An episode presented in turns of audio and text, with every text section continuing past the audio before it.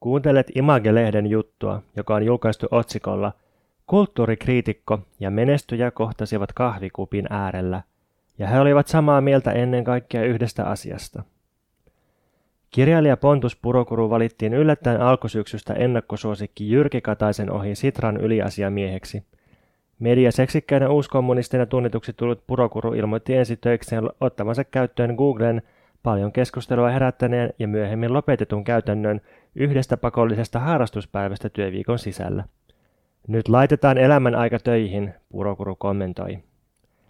Veikka Lahtinen taas hiljattain lopetti työnsä Animalialla, koska koki sen omien sanojensa mukaan liian maailmalliseksi. Hän perusti oman kulttuurikriittisen Sauna-kustantamon, jonne on nopealla tahdilla kiinnitetty monia tuttuja nimiä, kuten Antti Nylen, Timo Hännikäinen, Jörn Donner, Ilja Lehtinen, Antti Salminen, Pentti Linkola, Timo Nylen, Pentti Hännikäinen, Donner Salminen ja elokuvaohjaaja Doku Karumies. Lahtinen ja Purokuru ovat sukupolvensa kirkkainta kaartia ja molemmat hyvin kiireisiä omilla aloillaan. Toimme heidät yhteen pienen juttutuokion ajaksi. Väliotsikko: "Muotiblogit ovat kauhean pinnallisia". Lahtinen ja Purokuru saapuvat eri suunnista, mutta tottuneesti suunnistavin askelin kauppakeskus Rediin. Purokuru on pukeutunut tyylikkäästi istuvan blazeriin ja väläyttää leveän ja valkean hymyn kädenpuristuksen säästykseksi. Lahtinen saapuu hiukan kauhtuneessa samettitakissa, jonka liepeeseen on kiinnitetty kuivahtanut ruusu. Takataskussaan hänellä on vääntynyt ja repaleinen Paavo Haavikon runokokoelma.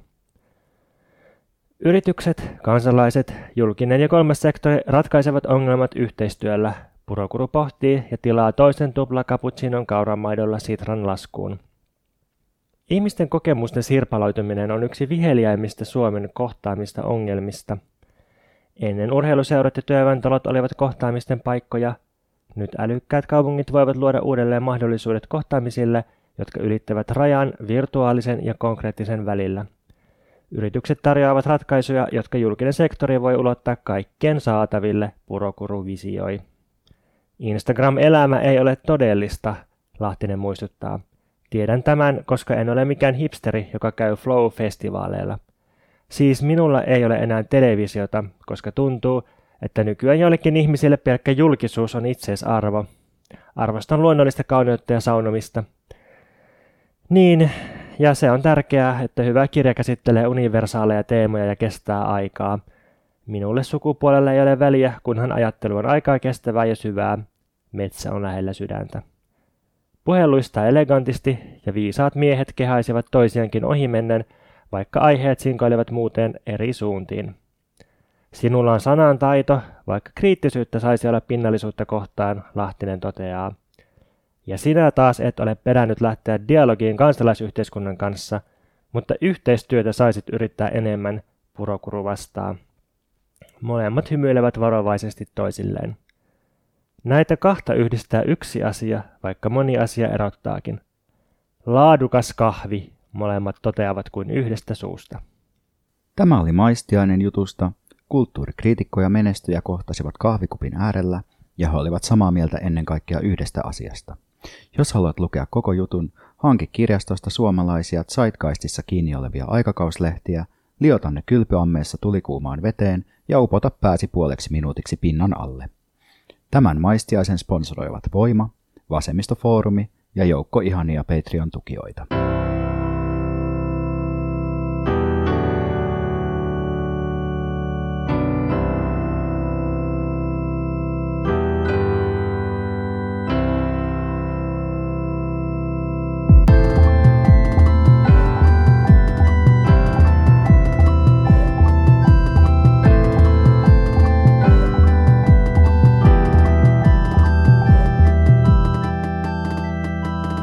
Moi.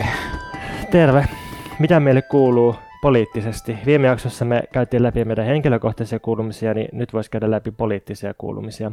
Ja teillä niitä tässä kertoo siis Pontus Purokuru. Aivan. No, kai mä sitten kerron. Kuuluu sillä tavalla hyvää, että Sanna Marin Demareiden 120-vuotisjuhlan paneelissa ilmoitti henkilökohtaisen utopiansa, eli 4 päivän työviikon ja 6 tunnin työpäivän. Ja Sanna Marin perusteli sitä tällä tavalla, että onko 8 tuntia se lopullinen totuus? Minun mielestäni ihmiset ansaitsevat enemmän aikaa perheidensä, läheistensä ja harrastustensa sekä muunkin elämän, esimerkiksi sivistyksen parissa. Ja mulle tuli tästä hyvä fiilis, koska tuli sellainen olo, että viimeinkin vasemmistossa on asetettu jotain omaa, että on saatu vähän takaisin menetettyä oman arvon tunnetta ja aloitetta. Ja tämä siis paneelikeskustelussa vähän niin kuin ohimennen heitetty aloite, niin sai aikaan valtavan paniikin ympäri lehdistöä, varsinkin iltapäivälehdistössä ja sitten oikeistossa ja myös elinkeinoelämän johdossa. Ja sitten masinoitiin vastahyökkäys. Ja musta on ollut mukava seurata, että kerrankin vasemmisto etenee ja jyrää ja asettaa aloitteita ja oikeisto reagoi. Musta oli valtavan viihdyttävää lukea Timo Haapalan kolumnia tästä aiheesta. Timo Haapalahan on tämä Ilta-Sanomien politiikan toimittaja, joka tunnetaan aika sellaisista verevistä lausunnoista monesti, ja tämä oli musta hauska tämä juttu silleen, että se kirjoittaa vielä auki tämän kontekstin, että pidettiin SDPn 120-vuotisjuhlaa, jossa muisteltiin Forssan ohjelman jo toteutuneita tavoitteita, jotka näytti aikoinaan utooppisilta. Mm. Ja sitten tämän kolumnin pointti on kuitenkin se, että ei kannata esittää utopioita, koska nyt on aika menossa eri suuntaan. Tässä Haapala kirjoittaa, että arkielämä menee kuitenkin toiseen suuntaan. Syksyn työmarkkinaneuvotteluiden kovin vääntö käydään nimenomaan työaikaa pidentävän kilpailukykysopimuksen jatkosta. Eikö Haapala ole tavallaan oikeassa, että suurimman osan 1900-lukua työaikaa vähennettiin ja työoloja parannettiin, ja nyt sitten pari vuosikymmentä niin ollaan menty toiseen suuntaan, eli työoloja on huononnettu ja työaikaa on pidennetty, eli Haapala havainnoi niin kuin ihan oikein sen, mitä on tapahtunut, mutta sitten se ei vaan niin kuin näe, että se voitaisiin taas kääntää parempaan suuntaan. Niin, no siis näin varmasti, mutta tietysti niin kuin se, että miksi vaikka noita kilpailukykysopimusneuvotteluja käydään uudelleen, on se, että niin kuin nyt on vaihtunut valta ja uhataan romuttaa se sopimus, mutta siis mun mielestä silleen niin kuin mä en osaa tuosta vielä niin paljon innostua muuten kuin ehkä just silleen, että retoriikassa on jotain oman asettamista, mutta tietysti se vaatii jonkinlaisen järjestäytyneen työväenliikkeen tuekseen, että jotain asioita voi viedä eteenpäin. Joo, no ehkä tätä vasemmistohallitusta voi pitää pienenä ja vaatimattomana yrityksenä järjestäytyä. Niin, ja niin kuin me sanotaan, kaikki alkaa tykittelistä. Tai sanottiin ainakin aikoinaan niin, tässä siis podcastissa. Ensin tykiteltiin, ja hän menisin sanoa, että podcastin ulkopuolella tarkoitti hallituksen ulkopuolella, mutta sama asia. Ja sitten nyt tykitellään vähän hallituksesta käsin ja Sanna Marinin tykittelystä, niin musta oli hienoa, että eka oli hirveä vastareaktio sille, että täystuomio ei, mutta sitten aika pian sen jälkeen Hesari teki tällaisen ison jutun, että Sanna Marinin utopia parantaisi hyvinvointia, työteho kasvaisi, tuottavuus nousisi, sairauspoistolat vähenisi, työntekijät olisivat onnellisempia. Eli myös tällaisesta tukarivaltayhteiskuntanäkökulmasta voidaan tukea tätä aloitetta työajan lyhentämisestä. Joo, ja Sanna Marinia kannattaa seurata, koska jos demarit nyt jotenkin voi uudistua, niin se todennäköisesti tapahtuu Sanna Marinin johtamana se uudistus. Joo, ehdottomasti samaa mieltä. Se olisi valtava upgrade, kun Antti Rinnan vaadittaisi Sanna Mariniin. Virallinen suositus. Joo, eli vasemmisto tykittelee ja oikeisto valittaa. Toisaalta samaan aikaan Amazon palaa tavallista enemmän, ja ei siis se suuryritys, vaan se sademetsä. Väärä Amazon sytetty tulee, niin kuin joku veisteli Twitterissä. Niin, ja väärä Ice sulaa, eli ei siis jenkkien tämä mikä siirtolaisrajavalvontakontrolli, LAFCA. Ja eliölajit taas kuolee ennätysvahtia sukupuuttoon. Ja tästä kaikesta voi kuunnella lisää meidän tulevassa Patreon-jaksossa osoitteessa Mikä meitä ei, kun patreon.com kautta Mikä meitä vaivaa. Ei Mikä meitä vaivaa kautta Patreon, mutta pitäisikö meidän perustaa Mikä meitä vaivaa.com joskus? Niin. Mitähän sinne tulisi? Eikö nettisivut on nykyaikaa, kun some sulaa niin arktisen jään nopeudella? Säkin mietit, että joskus on tehdä nettisivut nyt, kun sä oot lopettanut sun useammat someet. Joo, mä ajattelin, että teen nettisivut. Joo. Mutta Uurlia en vielä julkista, koska en tiedä mikä se tulee olemaan. Se julkistetaan tägättynä sitten ainoastaan analogisille seinille. Mm. Mennäänkö lukijakilpailuun? Joo, eli meillä oli ajatuksena, että se, joka ehdottaa parasta emojiita kuvaamaan pääomaa, niin saa veikan mukin omakseen. Muki oli siis tämä I only date communists, I'm alone, mutta koska minä en ole yksin, niin päätettiin, että pistetään vahinko kiertämään seuraavalle loserille, joka vielä on yksin. Joo, se on mukava aina sorvata kuuntelijoita ja varsinkin osallistuvia kuuntelijoita, joilta tulee palautetta ja reaktioita. Mutta meillä on siis voittaja, mutta ennen kuin me julkistetaan voittaja, niin me haluttaisiin molemmat esitellä 2 meidän suosikkia. Joo, ja siis täytyy sanoa, että valtavan hienoja ehdotuksia tuli paljon. Tämä oli tosi suosittu kilpailu, ja se on mun mielestä tuntuu silleenkin hyvältä, koska on hirveän vaikea saada mitään asioita niin kuin liikkeelle somessa tämän podcastin tiimoilta. Tämä ei kauhean hyvin kommunikoi somen kanssa, mutta sitten kun laittaa tämmöisen tarpeeksi yksinkertaisen ja helposti tartuttavan pyynnön, niin sieltä lähtee. Joo, se on erityisen vaikeaa saada asioita liikkeelle somessa, jos ensinnäkin jos somettilejä ja toiseksi jos on, niin niissä ei postaa podcastista, mutta tällä kertaa onnistuttiin molemmissa. Niinpä. Ja me ollaan molemmat siis valittu muutama suosikki tosiaan ennen tätä voittajan julkistamista, ja mun ensimmäinen suosikki oli tällainen emoji, jossa on tällaiset teatterinaamiot, eli 2 naamiota, jotka taitaa niin kuin klassisesti olla hymyilevä ja itkevä naamio, tai iloinen ja surullinen naamio, jotka varmaankin viittaa teatterin 2 klassiseen lajiin, eli komediaan ja tragediaan. Ja sekin varmasti on ihan osuvaa niin kuin pääoman osalta, mutta mä ajattelin tulkita tätä myös niin, että pääoma ottaa monenlaisia rooleja, että se osaa olla tunnistamattomana yllättävissä paikoissa ja se voi myös paeta, eli naamion takana ei olekaan mitään. Toi on musta tosi hyvä selitys ja hyvä emoji, ja mun ensimmäinen suosikki tulee lähelle eli se oli se pelikortti, jossa on jokeri. Ja vähän samat perustelut, mutta mä mietin, että ehkä tämä jokeri sopisi kuitenkin vielä paremmin työväenluokan emojiksi, kun kapitalismissa niin mä näen, että se pääoma on se, joka ottaa kiinni, ja sitten se jokeri-elementti on tässä työväenluokka tai työvoima, työntekijät, koska nämä pakenee kiinni ottaa ja keksii uusia tapoja päätä töitä ja laiskutella ja kapinoida ja näin. Mutta sitten toisaalta kyllä se pääoma, niin sekin vetelee jokereita hihoistaan. Niin en tiedä, ehkä niitä ei voi erottaa täysin, se on niin kuin saman asian kääntöpuoli. Joo, mun toinen suosikki oli mustekala, koska pääoman lonkerot on kaikkialla. Ei ole aluetta, joka olisi pääoman ulottumattomissa, ja niinpä, jos halutaan kamppailla pääomaa vastaan, sen tulee tapahtua sen työn ja pääoman suhteen sisällä. Toi on musta tosi hyvä, koska mustekalahan voi myös suihkuttaa mustetta. Onko tämä niinku se ideologia, että mustetta naamalle ja sitten luikerrataan karkuun ja samalla lonkeroidaan kuitenkin? Ehkä sä näin mustekala-fanina ja asiantuntijana osaat sanoa. Mutta nämä mun 2 suosikkia, eli naamiot ja mustekala, tuli tässä järjestyksessä käyttäjiltä Kanerva Maa ja Juho Matti. Joo, toi mun ensimmäinen suosikki oli käyttäjältä vapis_jokeri, ja toinen suosikki tulee käyttäjältä Iri Daidak, ja se on lukko. Tämä oli musta omaperäinen ja hyvin kuvaava, koska pääomaahan siis sääntelee ihmisten ja eläinten ja tavaroiden kulkemista maailmassa, ja myös kahlitsee ihmisiä, siis esimerkiksi tekemään töitä tai orjatöitä tai niin kuin muuten tukemaan pääoman lisäämistä.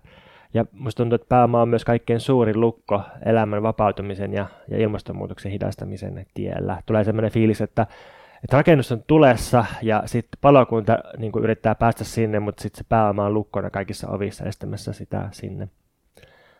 Ja julkistetaanko voittaja? Joo, julkistetaan. Meillä oli yksimielisyys tästä voittajasta, vaikka täytyy sanoa, että aika monta näistä olisi voinut niin kuin kruunata. Että harmi, että ei ollut nyt mitään teddykarhuja tai muita kakkospalkintoja jaettavana, mutta ehkä ensi kerralla. Joo, eli voittaja on käyttäjä General_Burek emojillään musta reikä. Joo, ehkä tämmöinen, tämä varmaan voi saada sen niinku, ehkä viemäriaukon tyyppinen reikä, mutta et me ajatellaan sitä ehkä ylipäätään vaan niinku reikänä pinnassa, joo, joka ehkä myös imee. Joo, siis jotain nimenomaan, että se on musta ja niin kuin ei olemista tai jotain sellaista niin kuin häviämistä mun silmin kuvaa. Ja sitten, että miksi me valittiin tämä, niin ehkä pitää vähän taustattaa, että mitä on pääoma. Siinä valtavirran uusklassisessa taloustieteessä pääomaahan tarkoittaa mitä tahansa sellaista varallisuutta, joka ei mene henkilökohtaiseen kulutukseen, vaan jolla voidaan laajentaa tuotantoa. Tai siis vaikka niin kuin koneita, sijoitusvarallisuutta, kiinteistöjä ja jotain tällaista, että se on vähän niin kuin jotain pysähtynyttä, mitä voidaan käyttää tuotantoon. Ei siis niin kuin omaa rahaa pankkitilillä, vaan jotain niin kuin ikään kuin ylimääräistä. Mutta sitten marxilaisessa näkemyksessä niin pääoma on prosessi ja se on yhteiskunnallinen suhde, joka syntyy poliittisesta päätöksestä käyttää rahaa tietyllä tavalla. Ja se on siis arvoa, joka liikkuu sillä tavalla, että se tuottaa lisää arvoa.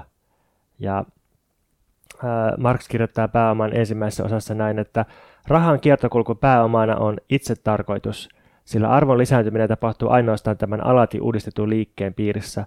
Pääomaliike on siis rajaton.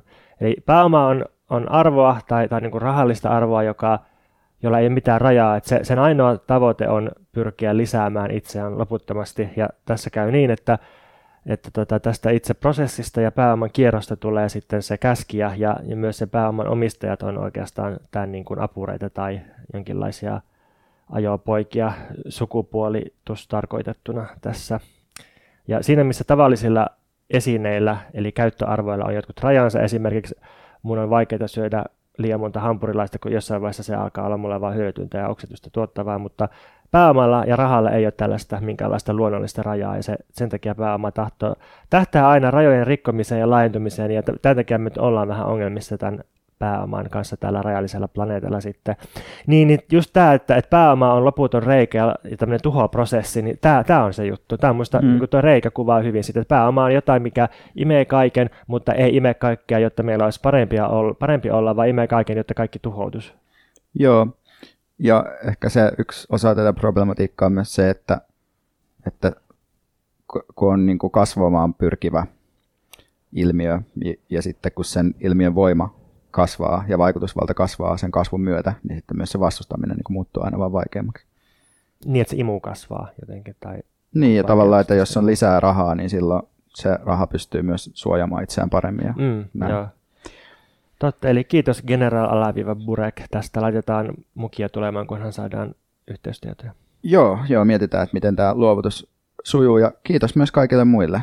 Ja voi olla, että te muutkin sitten vielä joskus saatte tämän mukin, mikäli se menee joskus sarjatuotantoon, mutta sitä ennen niin uniikki kappaleen arvo on tietysti aivan korvaamaton. Mikä sua, Pontus, vaivaa? No, mua vaivaa se, että mua vaivaa asia, josta mä oon yrittänyt olla vaivaantumatta ja puhumatta, koska mä oon siis koko mun lyhyen elämän ajan yrittänyt olla puhumatta ja kirjoittamatta festareista ja erityisesti flow-festareista, ja mä en siis harrasta sellaisia kauheasti, mutta tänä kesänä oli liikaa kiinnostavia aiheita erityisesti flow-festareiden ympärillä, ja nämä ei koske siis flowna, vaan nämä vaan nyt sattuu ilmenemään flown yhteydessä, niin puhunpa näistä. Ja siis se, mikä mua vaivaa, on se, että tänä kesänä Suomessa on paheksuttu sitä, että ihmiset menee festareille näyttäytymään. Ja siis nimenomaan flown kohdalla on kauhisteltu sitä, että ihmiset pukeutuu sinne ja menee niin kuin koreilemaan, eikä siis ensisijassa kuuntelemaan musiikkia.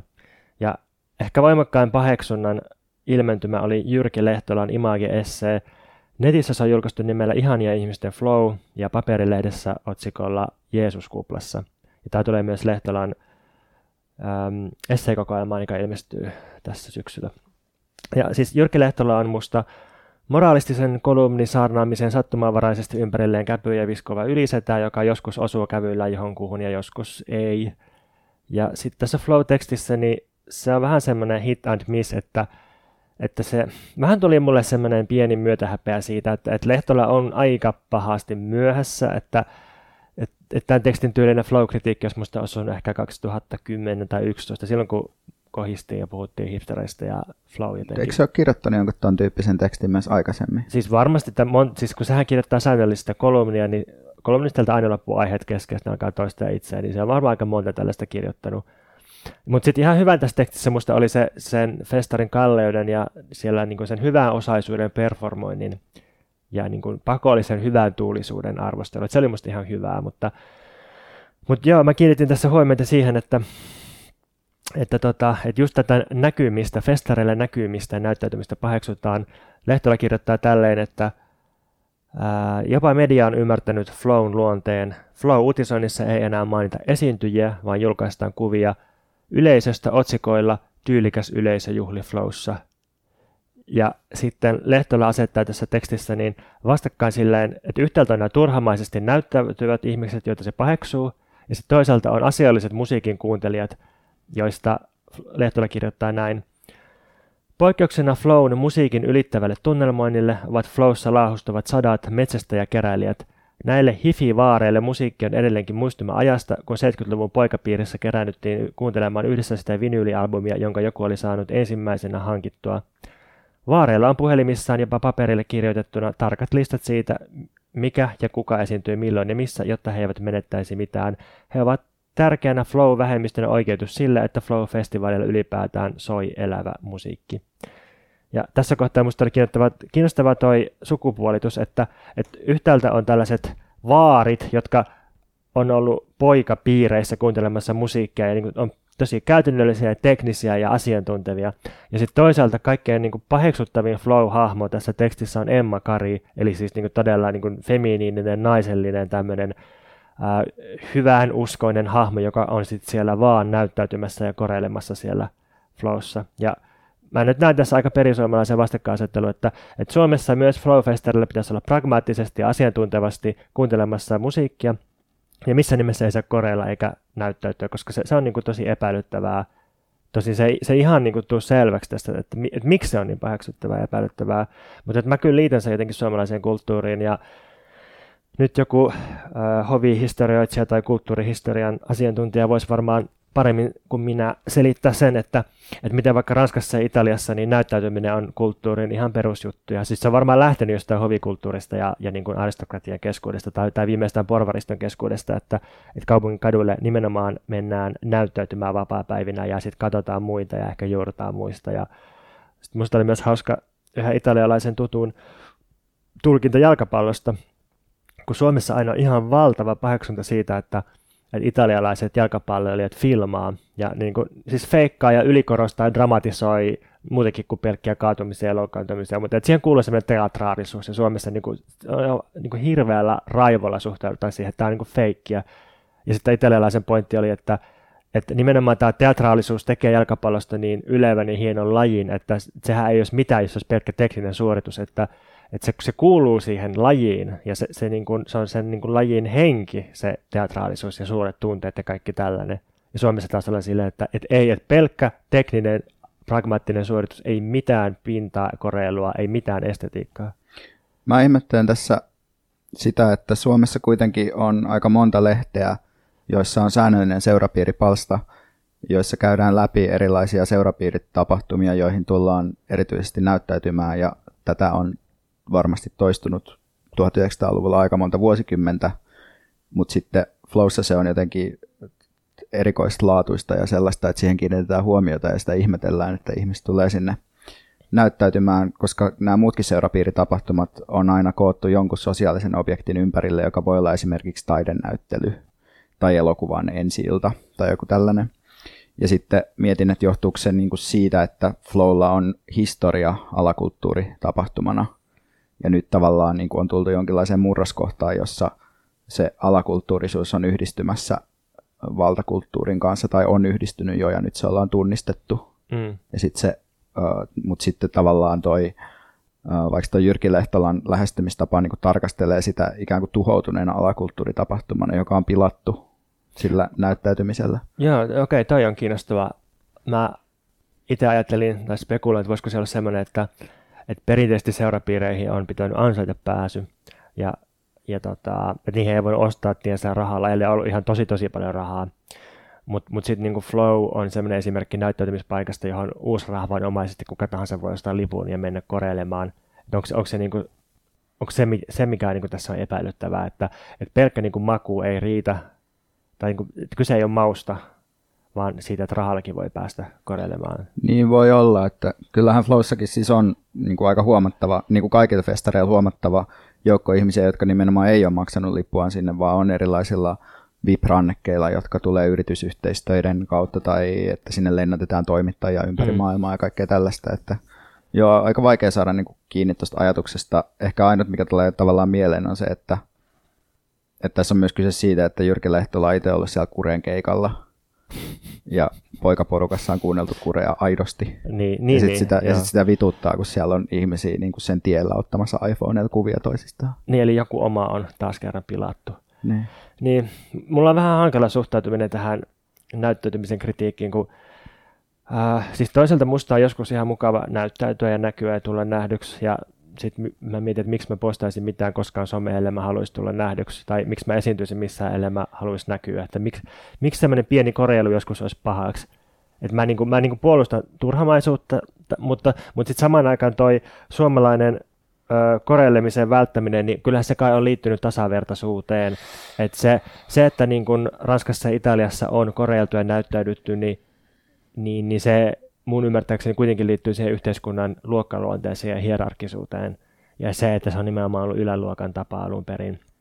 Niin kyllä se kertoo suomalaisen kulttuurin perinteisestä tasavertaisuudesta, että täällä on arvostettu sitä pragmaattisuutta ja paheksuttu näyttäytymistä. Ja nyt kun mä tätä asiaa mietin, niin voihan se olla myös niin, että tässä niin kuin tämä Lehtolan kritiikki tulee sellaisen niin kuin väistyvän kulttuurisen ja luokkahegemonian näkökulmasta, että koska toi on niin kuin luovan luokan näyttäytymisjuhla, johon ehkä Lehtola itse jotenkin liitä itseään tai ei hallitse niitä jotain koodeja.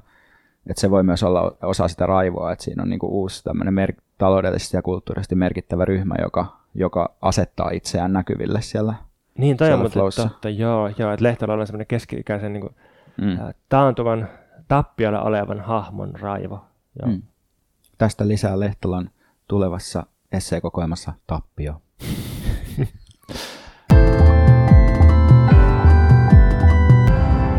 Mikä sua, Veikka, vaivaa? Mua vaivaa se, miten ystävien ja vihollisten ero on vaikea tehdä nykyään.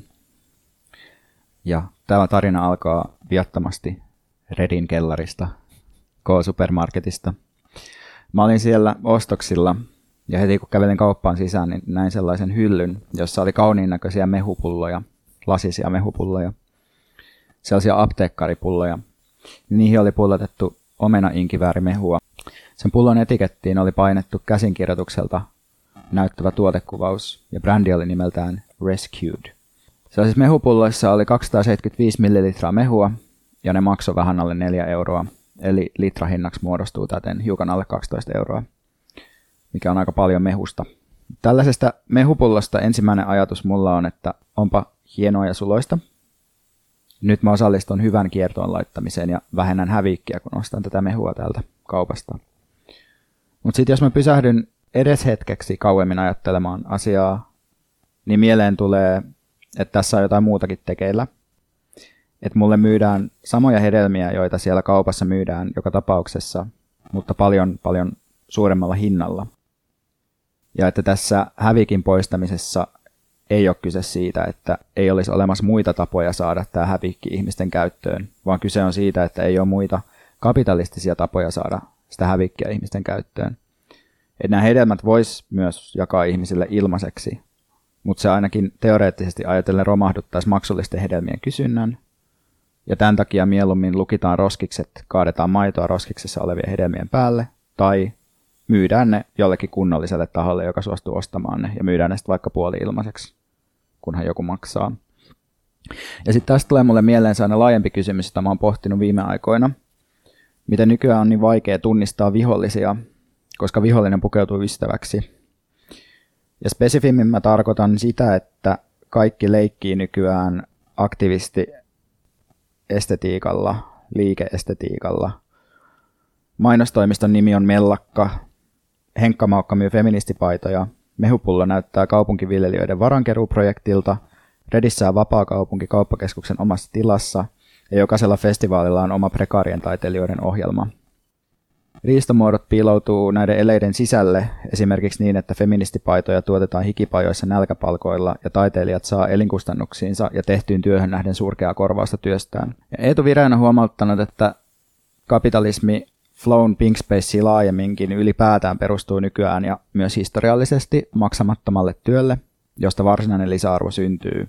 Ja että nykytyössä on kyse työajan ja elämänajan erotuksesta, eli tällä tarkoitetaan sitä, että ihmiset nykyään laittaa työhön koko elämänsä ja työajan ulkopuolella syntyvät ideat, kontaktit, tyylit ja puhettavat otetaan täysmääräisesti käyttöön. Ja tämä on perusteltu huomio myös, mitä tulee näihin äsken läpikäytyihin esimerkkeihin, sillä nyt yritykset brändää itseään kansalaisyhteiskunnan luovalla aktiivisuudella, josta nämä yritykset rakentaa semmoisia vaivoin kasassa pysyviä julkisivuja omaksi estetiikakseen samalla kun voittoperiaate pysyy. Kun mainitsit taas Flown ja Pink Spacein, niin ehkä voidaan puhua siitä yhtenä esimerkkinä tästä niin kuin, ystävien välisestä riistosta tai siitä, miten vaikea on tunnistaa se, että mikä nyt on edistyksellistä ja mikä ei. Kun Flowhan on semmoinen festari, joka toimii just tällä periaatteella, että niin kuin imaistaan sen sisään kaikki sellainen hieno, alakulttuurinen ja ilmaiseksi syntynyt, ja laitetaan se tuottamaan sitten jotenkin esteettistä arvoa, mutta myös taloudellista arvoa sinne, ja Flow jotenkin haluaa kaiken ja saa kaiken, että niillä on yhtä aikaa toisessa festarin päässä Nordea-lava, niin kuin vastuullisen sijoittamisen lava, jossa Mimmit sijoittaa podcast, niillä on joku sessio siellä, ja sitten toisessa päässä festaria on niin kuin feministinen queer-installaatio Pink Space, jossa sitten kaikki queer-lavarunoilijat heittää jotain kriittistä settiä. Ja musiikin suhteen on ihan sama, että siellä on kaikkea niin kuin suurartisteja ja sitten on kaikkea kiinnostavaa indie kokeellista kamaa, että se niin kuin imee kaiken sinne. Mutta tuosta Ystävien ristosta, niin en halua käyttää nimiä, koska musta ne ei ole tässä tärkeitä. Tärkeitä ei ole se, että kuka teki mitä, vaan tärkeintä on se, että mitä niin kuin yleistasolla tapahtui ja miten se on esimerkkinä tästä, mistä sä just puhuit. Ja mun käsittääkseni tämä Pink Space-installaatiokuvio Flowssa meni suurin piirtein tälleen, että Flow pyysi kahta henkilöä tekemään installaation, ja en tiedä budjetista, mutta käsittääkseni se ei ollut mikään valtavan suuri. Installaation tekijät sanoi kavereilleen, että rahaa ei mitenkään massiivisesti ole, mutta voitte tulla tekemään tänne meidän installaatioon mitä tahansa. No, nämä kutsutut taiteilijat sitten näki aika paljon vaivaa esitystensä eteen, koska ne kerran esiintyy Flowssa. Ja mä keskustelin yhden esiintyjän kanssa ja se sanoi, että se maksoi omista rahoista yhteensä noin 1 000 euroa saadakseen sen esityksen kasaan. Siis palkkioita työryhmälle ajankäytöstä ja tekniikan lainaamisesta ja hankkimisesta. Sitten se lopetti omat muut työnsä siksi ajaksi tietysti. Ja sitten se hankki materiaaleja, maksoi niistä itse, maksoi taksit itse. Sitten videotaiteilija teki työtä ilman minkäänlaista korvausta. Ja sitten sit piti ottaa promokuvia ottajalle palkkiota. Ja sitten niin kuin joka puolelta piti vähän niin kuin cashata palveluksia ja jäädä vähän velkaa ja kiitollisuutta joka suuntaan auki. Ja sitten tästä saa kiitokseksi 40 euroa vai 50 euroa, jos laskuttaa jälkikäteen sitten. Se on se palkkio. Ja sitten saa myös lipun, eli pääsee omaan esitykseensä sentään. Ja sitten saa yhden juomalipun myös festareilta, siis yhden ilmaisen juoman. Ja sitten tästä sitten tuli julkista kiistelyä ja siis tästä niin kuin, että miten voi olla tämmöinen palkkiotaso Flow-festareille, ja sitten nämä installaation tekijät sanoo, että no, että ei me pyydetty keneltäkään mitään niin kuin maailman vaativinta kantaesitystä, että nämä taiteilijat esiintyy täällä installaatiossa eikä Flow-festareilla, mikä ei pidä paikkaansa, koska ne installaation esiintyjät listattiin Flown ohjelmasta tasaveroisena kaikkein suurimpien päällä vaan esiintyjien kanssa. Ja sitten tässä tuli kaikkea sellaista, että Flowta tai Pink Spacea syytettiin pinkkipesusta, ja eräs Miltolilla työskentelevä tyyppi teki tästä asiasta tosiaan julkisen. Flown johto ehdotti sitten jotain neuvotteluja työoloista ja palkkioista, ja sitten näihin neuvotteluihin ei ilmeisesti lähdetty, ja sitten tuli kaikenlaista julkisuusmyllyä ja kyräilyä, ja ainakin mun kaveripiirissä alan ihmiset jakautuivat 2 ryhmään, ja ensimmäinen ryhmä puolustaa tätä Pink Spacea ja Flowta. Ne sanoo, että kulttuurialallahan ei tapahtuisi yhtään mitään ilman ilmaista työtä, ja niin kun, että kyllä ihmisten pitää aluksi tehdä sitä, että ne tekee töitä ilmaiseksi tai 50, ja että ei mullekaan maksettu DJ-keikasta ja silti mä niitä teen ja näin. Ja sitten toiset ihmiset on silleen, että tämä on just tällaista niin kun esimerkki nykyaikaisesta riistosta, joka tapahtuu ensinnäkin kaverisuhteen ehdolla, että sillä, että hei, voitko tulla tekemään mun juttuja jotain, koska olet kaveri, ja sitten toisaalta silleen, että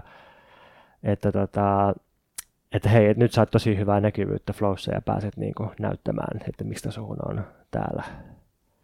Ja niin, jotenkin tämä on minusta tosi häiritsevä tapaus siis sillä tavalla, että niin kuin, tietenkin ymmärrän näitä molempia puolia, mutta sitten minua niin häiritsee tämä, että miksi kulttuuriala olisi jotenkin erityinen muusta alasta, että miksei vaikka siivoajat ole silleen, että joo, että ei siivousalalla tapahtuisi mitään, ellei me tehtäisi ilmaiseksi näitä hommia, tai miksei rakennusalalla ole silleen, että joo, että ei toi pilvenpiirtäjä nousisi tuohon mitenkään, ellei me tehtäisi täällä niin kuin puolipalkalla töitä ja vähän niin kuin pimeätä ylityötä maksamattomana päälle sitten. Mutta jotenkin taidealalla on semmoinen, että sitä itseen kohdistuvaa riistoa ei jotenkin ole ok myöntää, että se tunnetaan jotenkin, se tuntuu likaiselta monille taiteilijoille silleen niin kuin taistella omien palkkioidensa puolesta, ja se tuntuu epärealistiselta, jotenkin ei kehdata olla silleen, että hei, kun mä queer-ihmisenä menen flowhun ja niin kuin tuotan flowlle sellaista ilmapiiriä, että nämä ottaa niin kuin vakavissaan intersektionaalisen feminismin, niin täytyy ottaa flowlle taloudellista arvoa ja niin kuin parantaa niiden brändiä, niin jotenkin sitä ei niin kuin myönnetä, että niin kuin mikä on se valtasuhde tai epätasa-arvo tässä, mutta mä en missään nimessä halua myöskään paheksua ketään, joka esiintyy siellä tai tekee jotain tällaista, koska mä itse olen varmaan suurimman osan mun julkaisuista teksteistä niin kirjoittanut ihan alipalkattuna. Tämä on yksilönä tai jotenkin tosi vaikea suhtautua tähän, mutta sitten jos vähän astuu tästä ulospäin, niin sitten näkee, että mikä se kuvio on ja miten taas kerran toistuu se, että jotkut, jotka ei saa rahaa, niin tuottaa aika paljon arvoa toisille. Niin mä uskon, että jos vertaa siivoustöitä tai rakennustöitä tuohon vaikka taiteilijan työhön, niin ainakin yksi ero siinä, että minkä takia ehkä taiteilija päätyy herkemmin niin kuin tekee ilmastyötä silleen, että ei nosta siitä meteliä, niin voi liittyä siihen, että taiteilijalta niin kuin myös odotetaan, että sen suhde siihen työhön on kaikkea muuta kuin välineellinen, eli se työ on niin kuin tavallaan sun persoonallisuuden toteuttamista, ja silloin niin kuin se rahan ja korvauksen haluaminen siitä voi myös tuntua tavallaan jotenkin, tai että se ainakin niin kuin levitetään ja niin kuin yritetään vahvistaa sellaista ajatusta, että se on itse asiassa vähän toissijasta se, että maksetaanko siitä, koska sä oot niin kuin omana itsenäsi siinä ja saat liikkua niin kuin omana itsenäsi tuolla niin kuin työssä. Niin sitten se raha on nyt sitten vähän niin kuin, että kai sitä nyt jostain sitten niin kuin tulee, mutta et ei se niin kuin ole se, miksi sä sitä teet. Niinpä, ja siis se olisi jotenkin musta tosi ylimielistä ja vastenmielistä mennä sanomaan taiteilijoille, jotka niin kuin kokee vahvasti, että ne ei tee työtä, niin olisi tärkeää mennä sanoa niille, että hei, tajuut sä, että sulla on väärä tietoisuus, että tässä sä tuotat arvoa, vaikka sä koet, että sä et tuota, että eihän se noin voi mennä, eikä ketään pidä tosiaan musta syyllistää siitä, mutta sitten musta tämä niin kuin laajalle levinnyt käsitys siitä, että taide olisi jotenkin täysin omalaatuista ja erillistä suhteessa kaikkiin muihin aloihin, niin toi käsitys nimenomaan pitää yllä sitä riistoa. Et se on vähän niin kuin sillä, että eihän hoiva-alalla tarvitse maksaa niin hyviä palkkoja, koska se on kutsumusala, kutsumustyötä, niin samalla tavalla, että eihän taiteilijalle tarvitse maksaa, koska se on niin kuin kutsumuksellista ja merkityksellistä työtä. Niin, ja toki sitä ajatusta sellaisesta kutsumustyöstä myös aktiivisesti pyritään levittämään sellaisille aloille, niin kuin rakennusala tai siivousala, että ihmiset myös niin kuin ikään kuin näkisi sen työn arvokkaana, mutta ei taloudellisesti arvokkaana, vaan arvokkaana itsensä toteuttamisen väylänä. Joo, nimenomaan. Ja sitten myös toi riiston levittäminen kaikkeen, mitä tekee elämästä. Ei vain niin kuin, että teet jonkun tietyn ruumiillisen työsuorittajan, josta sulle maksetaan vähemmän kuin mitä sä tuotat sille, jolla sä teet sitä työtä. Et ei vain se, vaan sen lisäksi niin kuin kaikki sun halut ja mielikuvitus ja elämänkokemukset ja kielelliset osaamiset ja eleet ja kaikki tällaiset, niin et nimenomaan niistä pyritään hyötymään, toi mitä sä sanoit, että miten taiteilijan työ eroaa siivoojan työstä. Mutta mä toivon ainakin, että tästä nyt sitten, jos joku opetus jää tästä kaikesta, niin se on ainakin se, että flow ei ole ystävä, jos joku on silleen ajatellut. Ei se välttämättä ole niinku vihollinenkaan, mutta se on kuitenkin niinku, se on niinku voittoa tekevää liiketoimintaa, jossa pyritään niinku minimoimaan kustannuksia ja erilaisilla brändäyksen tavoilla pysymään pinnalla, ja that's it. Mutta tämä on mun mielestä sillä tavalla myös hankala, että mä en niin kuin voi jättää tätä meidän segmenttiä sellaiseen jotenkin, tai mulle tulisi olla, että se olisi vasemmistopopulismia, jos olisi sillä, että tuomitsemme flown, paheksumme. Ei, mutta en mä tarkoittanut, että sä teet niin, mutta mutta mä haluan niin siis tarkentaa, että munkaan pointti on se, että se olisi joku erityisen paha toimija, mutta siis kun musta tuntuu, että ehkä tässä niin kuin se, tai mä aistin itse ehkä myös itsessäni vähän semmoisia viboja, että olisi jotenkin yllättynyt siitä, että flowssa on riistoa, vaikka totta kai siellä on. Niin, musta se olennainen homma ei ole, että just flowssa on, koska siis flow tekee 1 000 000 euroa voittoa, mutta eihän se nyt ole mikään kauhean iso, jos miettii yritystoimintaa, niin 1 000 000 voitto, niin aika paljon löytyy yrityksiä, joilla isot, oikeasti isot voitot, mutta se on vain esimerkki. Se on esimerkki, jossa tämä tulee jotenkin erityisen hyviä sille, tämä sama kaava, joka aika monella muullakin alalla ja yrityksellä. Joo, ei munkaan mielestä se, niin kuin se 1 000 000 euroa kuulostaa isolta, jos se vertaa sitä omiin kuukausituloihin, niin, mutta ei se niin kuin todellakaan tarkoita sitä, että se olisi niin kuin tuolla yritysmaailmassa mitenkään kauhean paljon. Ja Ja niin kuin, et ehkä enemmän vaan se, että toteaa, että niin, tämä on tosiaan voitollista liiketoimintaa ja yep. moving on. Mut sitten, että miten tätä tilannetta voisi ratkaista, niin Tampereellahan oli Blockfestissä tässä hiljattain niin jossain määrin organisoitu reilu 50 ihmisen yritys mennä ilmaiseksi tänne festareille. Ja sitten seurasi pientä kaaosta ja poliisit tuli sinne selvittelemään ilmeisesti. Niin mitä jos olisi tämmöinen, että ei 50, tai, mutta 500 tai 5000 ihmistä kävelisi ilmaiseksi flowhun, niin eikö se olisi niin kuin kohtuullista, että jotenkin avattaisiin se väellä ja sillä ilmaiseksi flowhun joku tämmöinen. Dedicated to people flow. Mm. Tervetuloa Mikä meitä vaivaa festivaalin. Oho, nyt ollaan kyllä tunnelmissa. No, ollaanhan me eräänlainen festivaali, koska tää on aina pelkkää juhlaa, kun täällä sun kanssa pääsee juttelemaan. Mutta tervetuloa Runonurkkaan, joka on meidän uusi segmentti. Ja tässä tätä voisi myös sanoa niin, että runo, jota et välttämättä haluaisi kuulla, mutta jonka kuulet joka tapauksessa, koska mä ajattelin lukea nyt teille runon. Ja tällä kertaa runo tulee Anna Tomin vasta julkaistusta kokoelmasta Huomisen vieras, joka on poesian julkaisema kirja. Ja nämä runot ei ole nimettyjä, mutta tämä on kokoelman osiosta Matoaika. Ja mennäänpä suoraan runoon. Elämme kroonisen jännityksen vallassa. Odotamme määrittävää. Hetkeä, joka ei tunnu koskaan saapuvan. Sysipimeys sakenee. Vaikka juuri siitä unelmoimme erkaantuvamme. Jännite ottaa usein jonkinlaisen muodon. Olemme kertakaikkisen tympääntyneitä.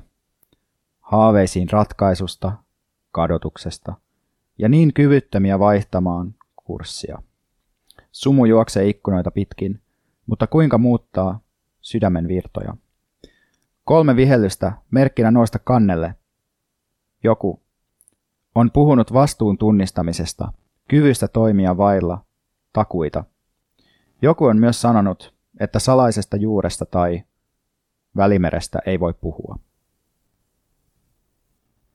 Toi on musta hyvä kuvaus tästä prekarisaatiosta ja tästä katastrofin odottamisesta ja siitä, että me aletaan jo vähitellen toivoakin sitä jotain lopullista ratkaisevaa romahdusta tai sitä se olotila, että ehkä tänä kesänä kaikki muuttuu todellakin. Mutta mikä toi loppu oli, toi Välimeri ja salainen juuri? Se oli niin kuin ainoa, joka jäi minulle vähän hämäräksi ensikuulemalta tuosta. Joo, siis tämä on silleen ehkä semmoinen kokoelma, missä kannattaa lukea useampia runoja tästä ympäriltä, koska täällä niin kuin toistuu tietyt asiat, niin kuin erilaiset kivilajit ja kivettymät ja prosessit ja sellaiset kaivertamiset. Et musta tuntuu, että ne voi aueta, niin kuin, tämä voi aueta paremmin suhteessa noihin muihin runoihin, mutta mä otin sellaisen, joka jollain tavalla on helppo laittaa seisomaan myös omilla jaloillaan. Mutta erittäin hieno kirja ja myös visuaalisesti hieno, että tässä on Tiina Lehikoisen tekemä ulkoasu, joka on aika nätti. Onko kivet nyt pinnalla suomalaisessa nykyrunoudessa, koska esimerkiksi Reetta-Pekkasen Kärhi runonkokoelmassa, joka on myös Paisen julkaisema, niin siinä oli paljon kiviä ja mineraaleja. Mä uskon, että kivet on varmasti niin kuin pinnalla myös osittain sen takia, että ne on hyvä sellaisen prosessuaalisen todellisuuskäsityksen airut, koska kivi on jotakin, mitä me perinteisesti pidetään muuttumattomana, mutta jolla on oma erittäin hidas prosessuaalisuutensa. Mm. Myös Whitehead kirjoitti kivien kokemuksesta ja kivien kokemisesta, ja musta tuntuu, että siinä on se sama sellainen ääripäävoima. Mm. Kivet kiinnostaa. Mennäänkö suosituksiin? Mennään. Kesällä mä oon yllättäen lukenut kirjoja. Yllättäen. Yksi mun lukemista kirjoista oli Pierre Bourdieun tämmöinen pieni interventionistinen klassikkoteos. Interventionistinen tarkoittaa siis, että se käsittääkseni ainakin osa näistä tämän kirjan luennoista tai teksteistä esitettiin alun perin TV:ssä sellaisena niin kuin kriittisenä välintulona sille, että hei, nyt asiat on huonosti ja tässä älykkö lataa kritiikkiä. Ja kirjan nimi on siis Televisiosta ja tämä on suomennettu 99 ja koostuu muutamasta luennosta ja tekstistä ja on siis aika lyhyt kirja, koska se oli joku 130 sivua. Tämä on minusta hyvä johdatus Bourdieu'n sosiologiseen ajatteluun ja ylipäänsä strukturalistiseen yhteiskunnalliseen ajatteluun ja mitä se sitten on, niin Bourdieu kirjoittaa, että me sanomme huomattavasti vähemmän omaperäisiä asioita kuin luulemme. Tästä on siis kyse, että on jotain yleisiä sääntöjä ja rakenteita, jotka määrittää, että mitä me sanotaan ja miksi me sanotaan ja miten me sanotaan. Ja sitten tässä kirjassa, niin, kun se nyt nimi on televisiosta, niin Bourdieu tosiaan tarkastelee, että mitä asioita televisiossa sanotaan ja miksi ja miten. Ja ehkä tämä kirja nyt kuitenkin laajemmin käsittelee mediaa, ei vaan televisiota, vaan aika paljon myös lehtiä. Ja tässä tulee toi Bourdieun kenttäteoria myös esille. Ja siinä on siis kyse siitä, että kentät on jonkinlaisia niin kuin sosiaalisen avaruuden rakenteistuneita muotoja, siis valtasuhteiden alueita, joissa on tiettyjä asemia ja sitten tiettyjä toimijoita, jotka kilpailevat asemista sillä kentällä. Bourdieu kirjoittaa näin: on mahdotonta ymmärtää yhtään mitään ymmärtämättä kenttää, joka hänet tuottaa ja joka antaa hänelle hänen vähäisen voimansa. Hän viittaa tässä siis johonkin toimittajaan vaikka. Eli niin kuin jos ajatellaan bourdieulaisista, niin ei kannata jäädä nauramaan Saska Saarikoskelle, koska pitäisi ymmärtää sitä valtakenttää, voimakenttää, joka on tuottanut Saskan ja antaa sille sen vähäisen voiman. Ja kun tiedetään, että Saskoja tulee ihan liukuhihnalta, niin pitäisi tarkastella sitä liukuhihnojen verkostoa eikä niitä niin kuin lopputuotteita, koska niitä nyt tulee. Jos me yksi potkaistaan pois jostakin tai närvitään suohon, niin sitten tulee seuraava Saska. Ja tämä Saskan tuotantokoneisto niin on se, mikä pitäisi räjäyttää, eikä joku yksittäinen Saska. Sitten toinen hauska juttu minusta tässä kirjassa on myös se, että Bourdieu näyttää, että kun liberalismissahan usein ollaan sitä mieltä, että monopolit on huono asia, ne yhdenmukaistaa, ja sitten nimenomaan markkinakilpailu monipuolista, että kun tuottajat ja tuotteet saa kilpailla markkinoilla, niin sitten jokainen yrittää etsiä vähän omaa lokeroa, niin sitten lopputuloksena on valtava monimuotoisuus ja myös mielipiteiden moninaisuus, niin nimenomaan asiahan näin ei todellisuudessa ole. Todellisuudessa, vaikka mediamarkkinoilla, niin kilpailu nimenomaan yhdenmukaistaa, koska kaikki kilpailijat on alistettu samoille pakoille ja ne tappelee samoista, käyttää samoja mielipidetiedusteluja ja taistelee samoista ilmoittajista ja samoista asiakkaista, ja sitten niiden niin kuin ihan työntekijät siirtyy mediasta toiseen, ja niin kuin lopputuloksena on sellainen yhdenmukaisuus, jossa kaikki lehdet ja kanavat vaikuttaa toisiltaan, ja sitten toimittajat lukee kaikki samat lehdet ja kirjat, puhuu samoista aiheista, nostaa yhtä aikaa aina samat muusikot ja kirjat ja niin edelleen pinnalle, ei koskaan voi jättää toisiaan huomaamatta, ja sitten me eletään tämmöisessä peilitalossa, jossa kaikki mediat vaan heijastaa toisiaan. Joo, sulla ei muitakin suosituksia. No joo, mä voisin suositella taas tämmöistä, tai tehdä oikeastaan mikä se on, välitilinpäätös, välikuvaus, välipäivitys virtuaalisesta todellisuudesta. 3 vuotta sitten julkaistiin semmoinen No Man's Sky-niminen peli, jota oli hirveästi hypetetty. Siinä on ideana siis, että seikkaillaan planeetoilla ja avaruudessa, ja siinä on käytännössä rajaton määrä, siis yli miljoonia planeettoja, ja ne on niin kuin siis generoitu silleen proseduraalisesti, että ne ei täysin sattumanvaraisia, mutta on tietyt säännöt, jotka aina silleen vähän sattumanvaraisesti ohjaa niiden ympäristöjen generoitumista, ja sitten niin kuin hahmona ollaan eri puolilla maailmoja, ja sitten kerätään resursseja ja tutkitaan, että mitä kiinnostavia eläimiä mistäkin löytyy, ja rakennetaan ja niin kuin viritellään omaa avaruusalusta ja ledetään avaruusasemia välillä ja käydään kauppaa ja taistellaan ja näin. Ja sitten silloin 3 vuotta sitten niin se oli vähän niin kuin pettymys suhteessa siihen hypeen se peli. Se oli vähän tylsä ja buginen, mutta sitten 3 vuoden aikana sitä on tosi paljon korjattu ja päivitetty.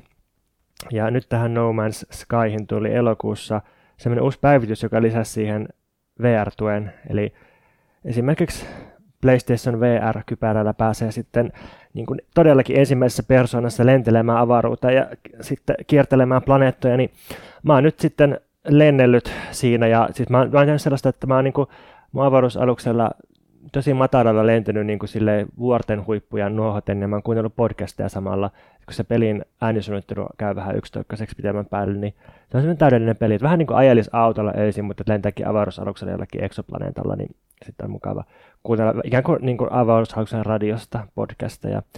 Ja sitten kun mä ensimmäistä kertaa kokeilin VR-tekniikkaa joskus vuosia sitten, niin mua alkoi oksettaa se niin kuin pelkkä kävely siinä, koska siinä on se ristiriita, että että niin kuin näköaisti ja sitten kuuloaisti havaitsee, että keho liikkuu, mutta sitten kehotunteet ei se kyllä liiku. Ne aivoissa tulee joku ristiriita ja tästä tulee sellainen niin kuin matkapahoinvointia muistuttava yritys helposti. Tästä tulee mieleen Paperiteen laini, jota se ei koskaan sanonut. Kaikki se VR-tekniikka, joka kosketti sua, sanoin pitäväni, mutta oikeasti se oksetti mua. Enää se ei okseta mua, koska mä oon oppinut nyt lentämään ylös alasin. Tällä hetkellä noin 3 tuntia sitä lentelyä, niin alkaa olla kyllä maksimi. Sitten se alkaa kyllä oksettaa, mutta niin kuin mä oon nostanut mun rajoja ja niin kuin mun toleranssi VR:lle on lisääntynyt. Mutta niin ehkä tämä on joku suositus, että jos on joku hyvin marginaalinen 2 kuuntelijan joukko, jolla on access niin kuin VR-teknologiaan, niin se No Man's Sky kannattaa pelata tai ainakin kokeilla. Tähän väliin, kun mainitsit kuulijat, niin pitääkin heittää shoutout just sulle, joka nyt tiskaat ja kuuntelet meitä. Ja just sulle, joka istut joukkoliikennevälineessä ja kuuntelet meitä. Ja myös sulle, joka oot kävelyllä tai pyöräilemässä tai lenkillä ja kuuntelet meitä. Koska on tullut paljon palautetta, että nimenomaan tiskatessa, siivotessa, bussissa ja lastenrattaita työntäessä ja juostessa ja kävellessä ja kuntosalilla meitä kuunnellaan. Ja shoutout myös just sulle, joka äsken oit silleen, että mä en kuulu mihinkään noista edellisistä ryhmistä. Tätä podcastia tehdään erityisesti sua varten. Mä haluaisin suositella kalliokiipeilyä, mutta en kallioilla vaan sisällä. Mutta heti pitää sanoa, että se on kallista puuhaa, mikä oikeasti ärsyttää muakin. Mun mielestä olisi hienoa, jos jotkut kätevät squatterit rakentaisi jonkun kiipeilyseinän jonnekin. Tietty pitäisi olla se squattikin ensin, mutta olisi hienoa. On kuullut, että saksalaisissa taloprojekteissa on vintillä usein kiipeilyseiniä. Niin tätä lisää. Mitä noin siis maksaa per kiipeilykerta yleensä? No, jos menee ennen kello 4 ja on omat kengät, se maksaa 10. Jos menee 4 jälkeen ja ei ole omia kenkiä, niin se voi maksaa jotain 17 €. Okei. Minkälaiset kengät siihen käy? Kiipeilykengät. Okei. Joo, että se on tosi kallista. Joo, oikeasti. Että ei sillä niin kuin oikeastaan vähän hävettäisi suositella tätä kenellekään. Mutta se on hirveän hauskaa, hyväksi keskittymiskyvylle, se on kokonaisvaltaista ja luo kehotuntemusta, se on leikkimistä ja urheilemaan itsensä huijaamista. Mutta sitähän voi siis tehdä myös luonnonlohkareilla, mutta kuka helvetti nyt sellaista tekee? Kysynpä vaan. Mun toinen suositus on konsolipelien varettaminen. Eli hommaa ohjain jostakin verkkokaupasta, laita emulaattorit laulamaan koneella, eli emulaattori on siis tietokoneohjelma, joka matkii eli emuloi konsoleita, pelikonsoleita. Tai siis voihan se emuloida jotain muutakin, mutta nyt puhutaan niin kuin itse olen esimerkiksi Nintendoa ja Sega Mega Drivea tässä tykitellyt viime aikoina. Sillä saa lapsuuden takaisin. Sellaista taianomasta auraa ei mun mielikuvitus enää osaa loistia asioiden päälle, mutta vanhojen pelien kautta siihen pääsee kiinni. Tämä on jotenkin taas kerran ristiriitainen ja kiinnostava asia. Mä allekirjoitan ton kaiken, mutta sitten mua surettaa se, että miksi niin monet kaverit pelaa vaan niitä vanhoja pelejä, koska niin kuin nyky-India-peleissä on vastaavia, mutta paljon paremmin tehtyjä ja jotenkin käyttäjäystävällisempiä pelejä. Ja sitten jotenkin koetaan silleen vaikeaksi ajatus siitä, että pelaisi jotain nykyaikaisia pelejä, niin sitten pelataan niitä vanhoja ja helppoja. Mutta ehkä mun pitäisi tehdä joku sellainen luettelo, että tyyli, että jos tykkäsit Super Metroidista, niin kokeile Axiom Vergea, tai jos tykkäsit haastavista tasohyppelystä, niin pelaa Celestea, tai jos tykkäät strategisesta avaruussimulaattorista, niin pelaa FTL, tai jos tykkäät taktisesta taistelusta, niin pelaa Into the Breachia. Tai... Niin, no ehkä tosiaan ihan hyvä tehdä joku tämmöinen suosituslista, koska niin kuin musta tuntuu, että sä et ilahtuisi hirveästi vaikka siitä, että jos sä sanoisit vaikka, että joo, että kuulin muuten Robinin uuden biisin, että on aika hyvä. Sitten mä oon hyvin, mä ihmettelen, miksi hengi just kuuntelee Robinia, eikä niin kuin näitä obscure SoundCloud-dejit, mitä mä kuuntelen. En ymmärrä. Mutta mä ymmärrän. Okei, hyvä. Joo, varmaan sen takia, että se on tuttua ja helpompaa. Joo. Ja siis mä ajattelen, että se on niinku porttiteoria, että ensin voi silleen, että pelaa niitä lapsuuden pelejä ja tulee se hyvä, tuttu, turvallinen, lämmin fiilis. Sitten kun on pelannut ne, niin on silleen, että no, mitäs muuta voisin pelata, ja sitten voi olla silleen, että no hei, tässä olisi niinku samaa kamaa, mutta vähän niinku kovemmilla. Niin, mä en ole vielä niinku ehkä pelannut sellaisia pelejä, mitkä olisi vakuuttanut, mutta siitä tasohyppelygenre on oikeasti mennyt hirveästi eteenpäin. Joo. Koska siinäkin tavallaan ajattelee, että jossain vaiheessa niinku oli sellainen kultakausi, missä tehtiin niinku hirveän paljon semmoista niinku kehitystyötä ja kiinnostavia juttuja, mutta mä en tiedä, ehkä sä voit esitellä jotain. Joo, no ehkä siis, ehkä voi ajatella, että kaikki on yksinkertaisimmat, tai siis mitenkäs, se on semmoiset pelit, joissa on tietyt, kaikki on niinku yritetty puristaa mahdollisimman tiukaksi ja tiiviiksi, niin en tiedä, meneekö sellaiset genret kovin nopeasti eteenpäin, tai just se, että miten kehittää Tetristä. No tästä itse asiassa on kohuttu viime vuosina Tetris Effect-niminen peli, jossa voi pelata virtuaalitodellisuudessa Tetristä. Tämä on kovin mukava juttu. Mutta miten kehittää shakkia? No tästäkin on itse asiassa on niinku erilaisia kehitysversioita. Muun muassa semmoinen Very Bad Chess-niminen peli, jossa on erilaisia tosi kyseenalaisia shakkiskenaarioita, joita jatketaan sitten. Niin, ehkä kehitys on sittenkin mahdollista. Niin, voi tietysti kysyä, että miksi pitäisi kehittää shakkia. Niin, no mutta miksi pitäisi tehdä mitään, niin kuin kehittää uutta kulttuuria. Et Pentti Linkola joskus sanoi, että mihin me tarvitaan uusia kirjoja tai sinfonioita. Meillä on jo liikaa niitä, että niin kuin pysäytetään kulttuuri tähän ja keskitytään nauttimaan niitä. Niin, no miksei, tai siis, että en mä ainakaan tarvitse uutta shakkia. Mä tarvin. Niin, no pelasta. Mä haluan 12 shakkia VR-ssä, 13 ulottuvuudessa, samalla kun kuuntelen podcastia. Nähdään siellä.